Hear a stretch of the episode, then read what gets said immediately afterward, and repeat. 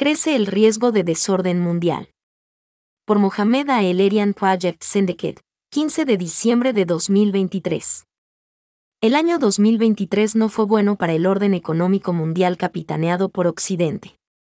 Sorprende que el motivo principal no sea la aparición de un orden alternativo liderado por China, como algunos habían anticipado, sino el estrés interno que impulsó dudas en el mundo sobre su eficacia y legitimidad es poco probable que surja un nuevo orden internacional en el corto plazo. En lugar de ello, a medida que más países deciden autoasegurarse creando alternativas al orden capitaneado por Occidente, la economía mundial corre el riesgo de una mayor fragmentación, que erosionaría el liderazgo estadounidense y aceleraría la transición sistémica hacia el desorden. Ciertamente, las dudas sobre el orden económico capitaneado por Occidente comenzaron mucho antes de 2023.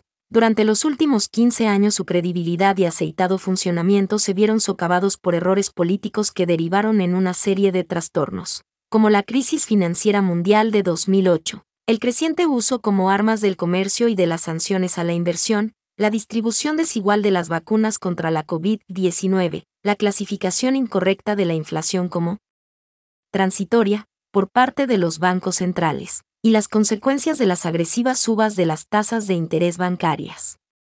El sistema multilateral sufrió además por su incapacidad para lidiar con desafíos mundiales urgentes, como el cambio climático y la aplastante deuda del sur global. Con la intensificación de esas presiones, las instituciones dominadas por Occidente son percibidas como cada vez más ineficaces e insuficientemente inclusivas. Este año, Dos acontecimientos alentaron particularmente la frustración generalizada con el orden capitaneado por Occidente. En primer lugar, como quedó ampliamente documentado, Rusia se las arregló para mantener relaciones comerciales activas a pesar de haber recibido sanciones aparentemente sofocantes, que restringieron sus posibilidades de usar el sistema de pagos internacionales SWIFT y pusieron un límite al precio de sus exportaciones de petróleo aunque el comercio y los esquemas de pago ad hoc que diseñaron los tecnócratas rusos distan de ser eficientes, permitieron que Rusia minimice el impacto sobre su economía interna y financie la guerra contra Ucrania. Además, en sus esfuerzos por eludir las sanciones occidentales, Rusia estuvo recibiendo apoyo de un grupo de países cada vez mayor, aunque, todavía, relativamente pequeño. El limitado éxito del régimen de sanciones quitó fuerza a la idea de que los países de todo el mundo no tienen otra opción que formar parte del orden económico capitaneado por Occidente. En segundo lugar, el papel de Estados Unidos en la guerra en curso entre Israel y Hamas dejó al descubierto, para muchos países, la falsedad del compromiso occidental con los derechos humanos básicos y su falta de coherencia en el cumplimiento del derecho internacional. Durante mis viajes recientes muchas personas me reiteraron las sombrías advertencias del secretario general de la ONU, Antonio Guterres, sobre la falta de protección para los no combatientes y el colapso del sistema sanitario en Gaza, la cantidad récord de muertes del personal humanitario de las Naciones Unidas, y las inminentes amenazas de hambrunas generalizadas, enfermedades, desórdenes civiles y otro desplazamiento masivo de civiles.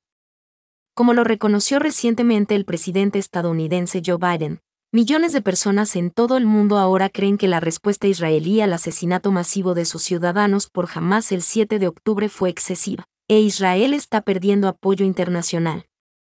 En la última votación de la Asamblea General de la ONU sobre un cese del fuego, 153 países votaron a favor, solo 10 se opusieron y hubo 23 abstenciones. Son cada vez más los países contrariados por la impunidad con la que se permite a Israel ignorar el derecho internacional y bombardear a civiles, entre ellos, a miles de mujeres y niños.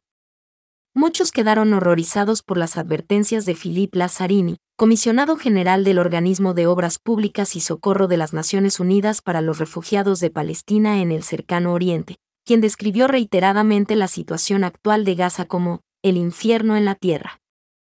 A medida que aumenta la crisis humanitaria de Gaza, varios países afirmaron que les preocupa que EU, si no pone límites a su aliado más cercano, está, sin quererlo, permitiendo que eso ocurra.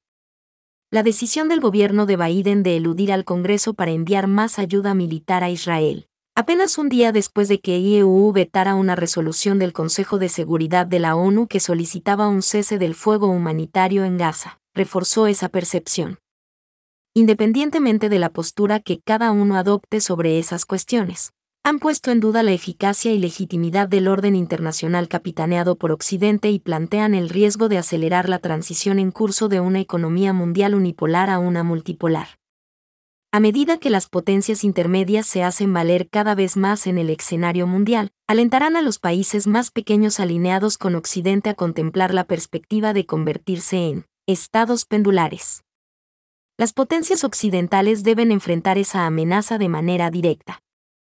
Aunque revertir el daño ocasionado llevará tiempo, los líderes políticos deben centrarse en mitigar el riesgo de una mayor fragmentación y anticiparse a una rápida caída hacia el desorden internacional fortaleciendo la arquitectura multilateral existente.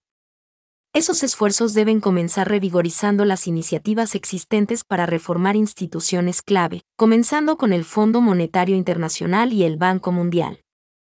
Se debe hacer foco en la capacidad de expresión y la representación, desmantelando los procesos obsoletos para el nombramiento de autoridades que benefician a Occidente y modernizando los procedimientos operativos. Esas reformas son fundamentales para el orden capitaneado por Occidente que ha resultado beneficioso para el mundo desde fines de la Segunda Guerra Mundial. Si se permite que fracase el marco internacional actual, no será reemplazado por un nuevo sistema fijado por China, sino por más desorden mundial. Ese resultado nos perjudicaría a todos a corto plazo, e inhibiría nuestra capacidad colectiva para enfrentar los crecientes y complejos desafíos que enfrentamos a largo plazo.